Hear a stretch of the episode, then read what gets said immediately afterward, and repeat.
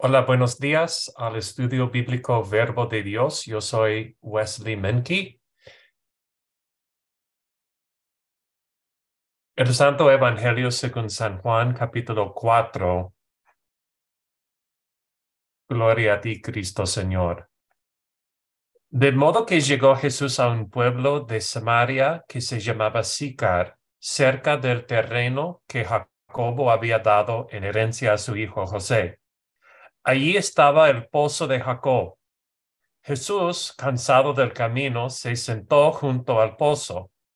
Era cerca del mediodía. Los discípulos habían ido al pueblo a comprar algo de comer. En eso una mujer de Samaria llegó al pozo a sacar agua, y Jesús le dijo, dame un poco de agua. Pero como los judíos no tienen trato con los samaritanos, la mujer le respondió, ¿cómo es que tú, siendo judío, me pides agua a mí, que soy samaritana? Jesús le contestó, si supieras lo que Dios da y quién es el que te está pidiendo agua, tú le pedirías a él y él te daría agua viva. La mujer le dijo, Señor, ni siquiera tienes con qué sacar agua, y el pozo es muy hondo. ¿De dónde vas a darme agua viva? Nuestro antepasado Jacob nos dejó este pozo, del que él mismo bebía, y del que bebían también sus hijos y sus animales. ¿Acaso eres tú más que él?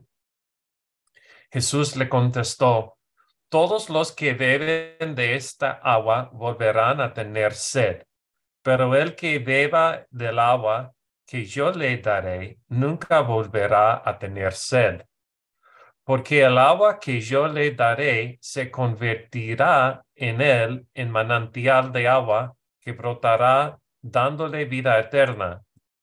La mujer le dijo, Señor, dame de esa agua para que no vuelva yo a tener sed, ni tenga que venir aquí a sacar agua. Jesús le dijo, ve y llamar a tu marido y vuelve acá. La mujer le contestó, no tengo marido.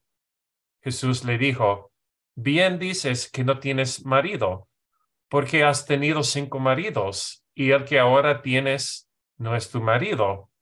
Es cierto lo que has dicho. Al oír esto, la mujer le dijo, Señor, ya veo que eres un profeta.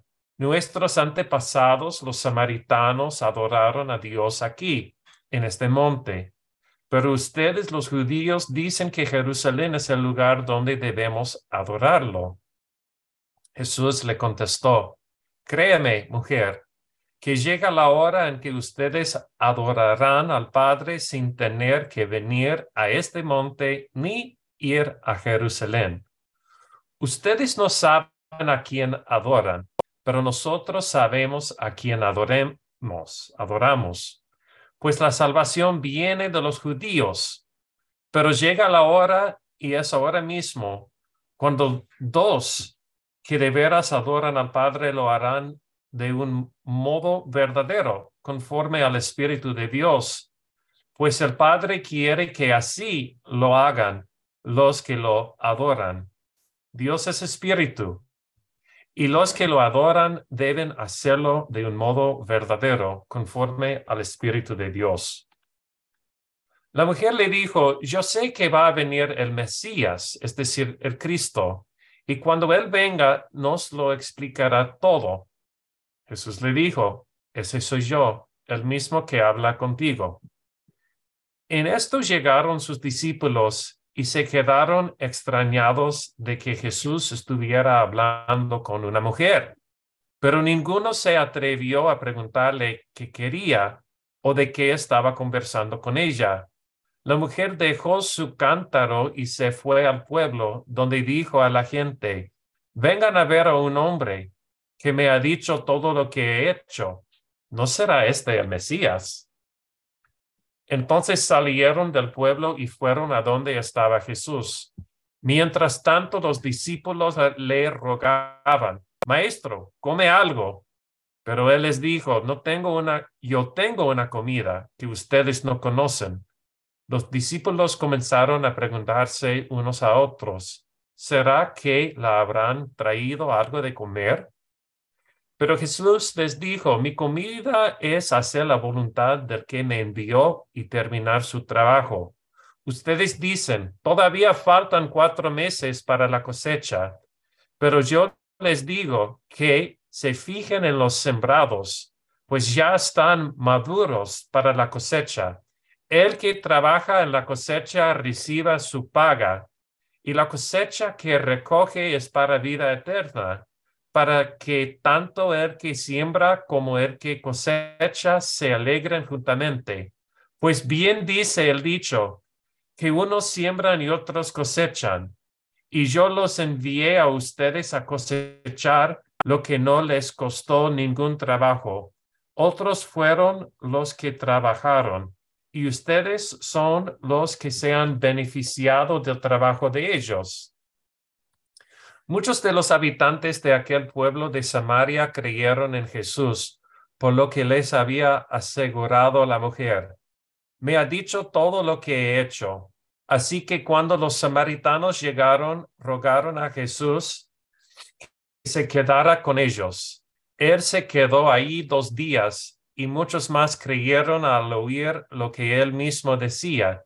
Y dijeron a la mujer, Ahora creemos, no solamente por lo que tú nos dijiste, sino también porque nosotros mismos le hemos oído y sabemos que de veras es el Salvador del mundo. El Evangelio del Señor, te alabamos Cristo, Señor.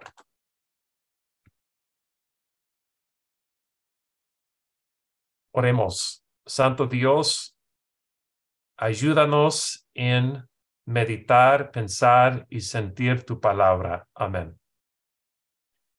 Buenos días, amigos y amigas. En esta historia del samaritana, la mujer, yo tengo unas preguntas. Mi primera pregunta es, ¿realmente qué hizo Jesús para ganar la confianza de la mujer?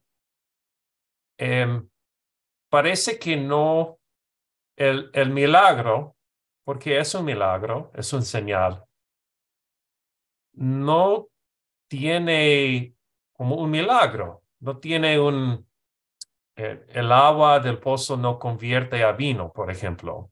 Jesús no camina en el agua. Es decir, el milagro en este caso no se ve algo supernatural. Em, es algo más natural. Em, entonces la pregunta es, ¿cómo es que Jesús ganó la confianza de la mujer? Yo creo que es porque Jesús era honesta y vulnerable.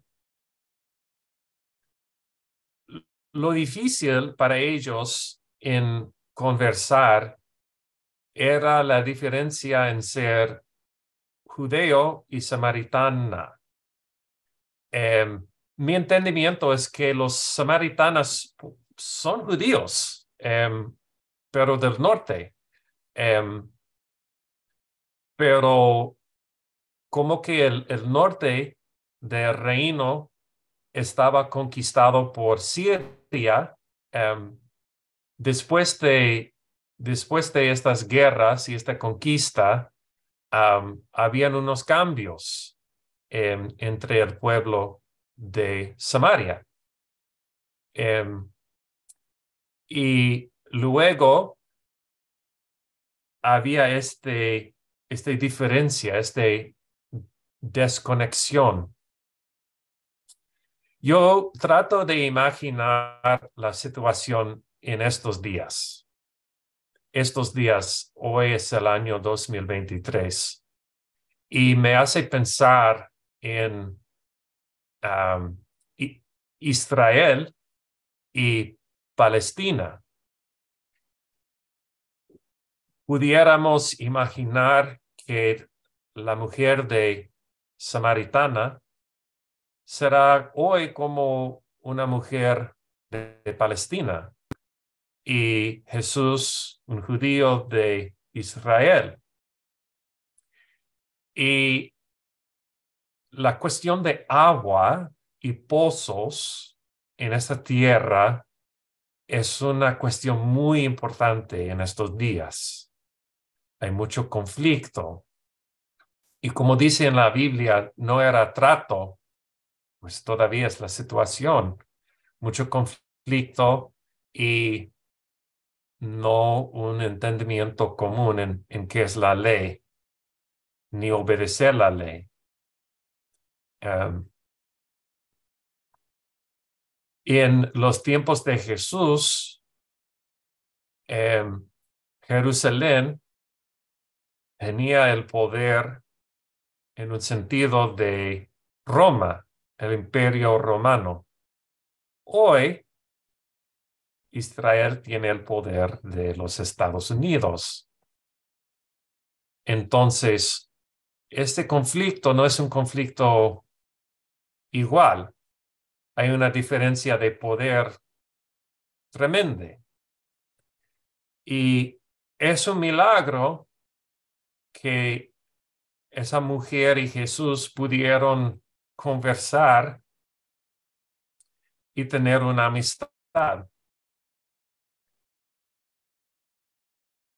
Yo creo que el milagro que busquemos en estos días es un fin del conflicto, em, un mundo más justo. Lo difícil para mí es muchas interpretaciones de la Biblia dice que em, la mujer samaritana tenía un fe en Jesús como su salvador personal y también como evangelista al, al pueblo. Em, lo difícil es decir que solamente podemos tener paz si todos somos de la misma religión. Eso no creo yo no creo que debemos tener conflictos en el nombre de la religión. Para mí, yo imagino que la agua viva que ofrece Jesús es el agua viva que tenemos cuando tenemos compañerismo, cuando tenemos confianza en el uno y el otro. Eh, y el milagro que busquemos no es que todos somos conformes a la misma religión, sino que todas las religiones somos conformes a, los, a la paz y a la justicia.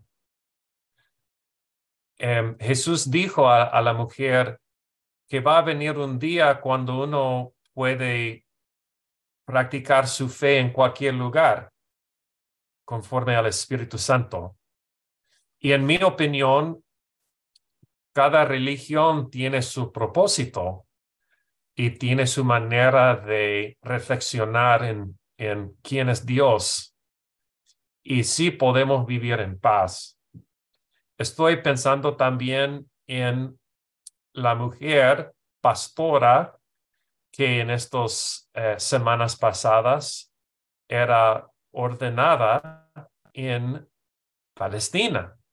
Eh, una pastora cristiana dice que la primera pastora cristiana y yo em, felicito a la pastora y, y a, la, a, la, iglesia cristiana ahí en Palestina y oremos por su bendición y mucha, mucho fruto en tu ministerio. Y en la tradición de esta misma mujer samaritana del pozo. Y oremos para la, la paz y la justicia. Amén.